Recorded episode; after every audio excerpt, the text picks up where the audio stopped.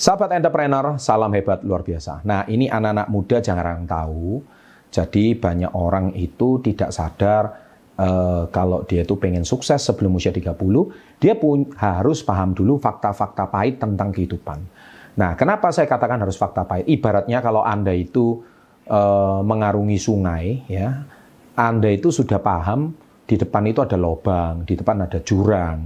Nah, ketika Anda sudah paham itu, maka Anda punya persiapan. Jadi suatu hari kalau Anda terperosok masuk ke dalam lubang, uh, Anda sudah tidak kaget. Nah, di sini saya berikan 8 fakta pahit tentang kehidupan apa saja. Ini bisa persiapan Anda untuk sukses di usia muda. Apa saja itu?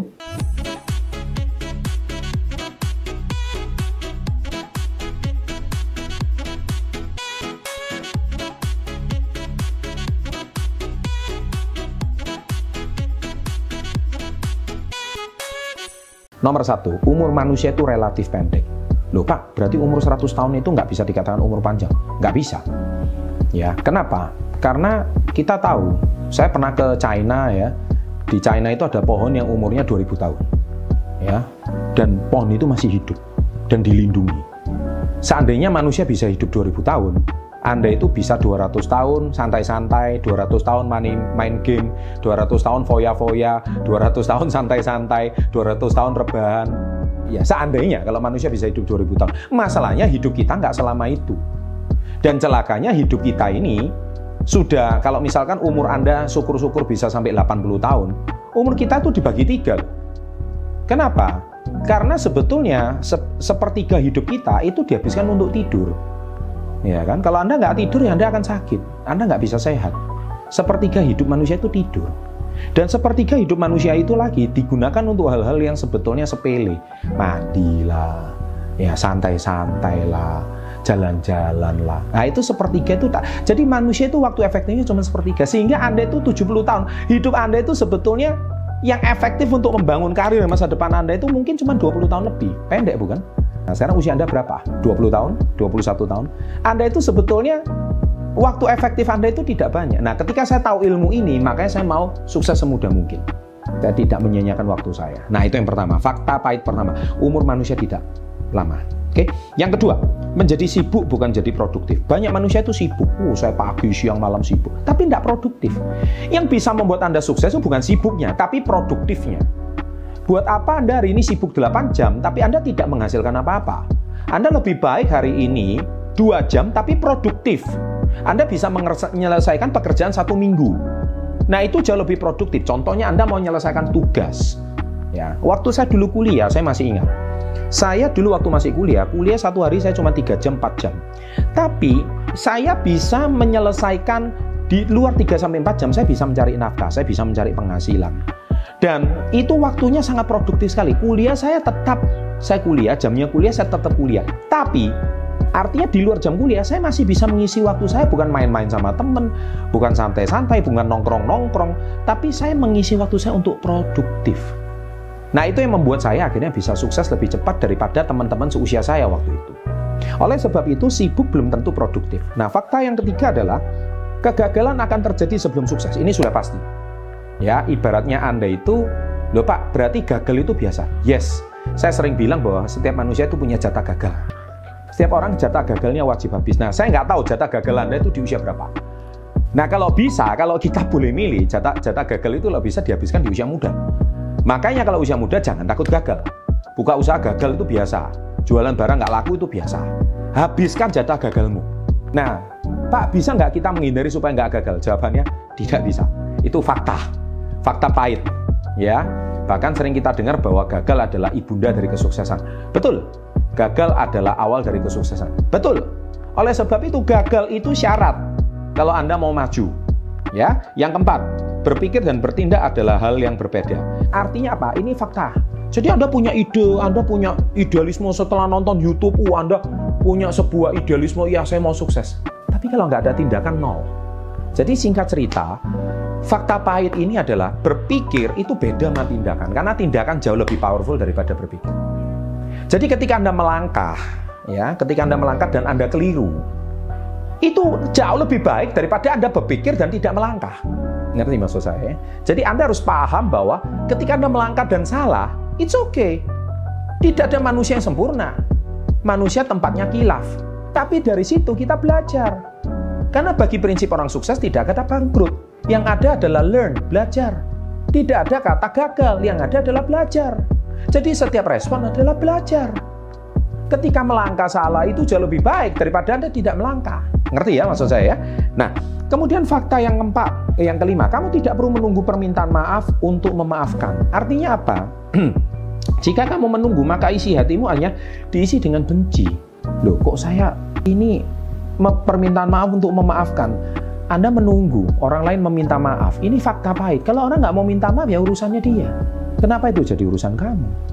Orang hari ini bisa gagal itu karena dia merasa mengambil bebannya orang lain untuk dalam beban dirinya. Wah, saya nggak ikhlas, Pak. Ya sudah, ketika nggak ikhlas yang sakit kan? Bukan dia. Bisa jadi dia udah melupakan tapi kamunya nggak bisa move on. Karena kamu berharap. Ketika kamu berharap, maka yang terjadi adalah diri kamu menjadi sangat-sangat sakit hati. Nah itu permasalahannya ya. Oleh sebab itu fakta pahit. Jadi lebih baik kita ikhlaskan, jangan menunggu. Makanya saya bilang selalu bilang jangan menangga kaya baru bersedekah, bersedekahlah semakin kaya. Jangan menunggu terinspirasi baru menulis, menulislah maka Anda terinspirasi. Jangan menunggu minta maaf baru Anda lega, tapi minta maaflah pada diri sendiri maka Anda akan jauh lebih lega. Nah, seperti itu. Yang keenam, bukan tugas orang lain untuk mencintai dirimu, tapi tugas dirimu sendiri. Lucu manusia zaman sekarang ini. Dia berharap dicintai orang lain. Makanya sekarang ini namanya bucin, istilahnya ya, budak cinta.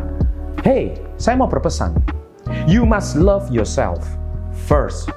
Makanya saya selalu bilang di seminar saya, di murid-murid saya, saya cinta diri saya. Bukan Semoga orang lain mencintai diri saya. Bu, bucin banget sih kamu gitu loh. Ngapain? Kamu berharap orang lain mencintai diri kamu. Seumur hidup kamu akan tersiksa. Kalau nggak ada yang mencintai terus gimana? Mau bunuh diri? Hah? Mau lari? Ya nggak bisa begitu dong. Sebaliknya, kalau kita hari ini kita cinta diri saya. Saya nggak peduli orang lain mau cinta atau tidak, saya tetap cinta diri saya. Contoh, cinta diri diri, contoh dirinya itu gimana? Anda puas dengan model hidung Anda bukan dimancung-mancungin kayak drama Korea. Anda puas dengan bentuk mata Anda. Ya sudah, saya takdirnya matanya seperti ini. Bukan disipit-sipitin atau dibelok-belokin. Nggak perlu seperti itu. Anda puas dengan bentuk kulit dan wajah Anda. Saya cinta diri saya, saya terima diri saya apa adanya. Iya kan? Bukan hari ini kalau misalkan wajah Anda itu, ya kalau Anda cinta diri Anda, wajah Anda penuh jerawat, ya dirawat wajahnya supaya nggak jerawatan. Kalau badan Anda gendut, Anda cinta diri Anda kurus, ya jangan makan makanan yang nggak bergizi, makan makanan yang bergizi. Kalau hari ini Anda merasa nggak puas dengan bentuk tubuh Anda, ya olahraga. Nah itu bentuk Anda mencintai diri Anda. Gitu loh. Iya kan? Bukan gendut is seksi. Ya itu bahasa zaman sekarang. Gendut is seksi. Itu kan bahasa orang yang komunitas orang gendut, ya kan? Dan dia tidak mau, dia sudah capek dibully, maka dia sebut gendut is. Bagi saya sih itu pilihan. If you love your body gendut, ya sudah. ya kan? And you love yourself, kamu cinta dirinya. Tapi kalau saya, enggak. Saya nggak mau. Saya olahragawan. Saya mencintai diri saya. Saya merawat tubuh saya. Ya, saya mau ketika nanti usia saya sudah 60, 70 tahun, body saya apa body muscle saya atau usia biologi saya masih seperti kayak orang usia 3-40-an. Itu yang saya mau. Dan itu banyak contohnya. Ya, oke. Yang ketujuh, 8 fakta pahit, apa yang kamu miliki bukanlah siapa diri kamu sebenarnya. Jika kamu terlalu miskin, bukan berarti kamu terlalu miskin selamanya. Makanya Bill Gates selalu bilang, kalau kamu terlalu miskin, itu bukan salah kamu. Tapi kalau kamu mati miskin, itu mutlak kesalahan kamu. Berapa banyak orang yang saya wawancara di channel Success Before 30, mereka semua terakhir miskin.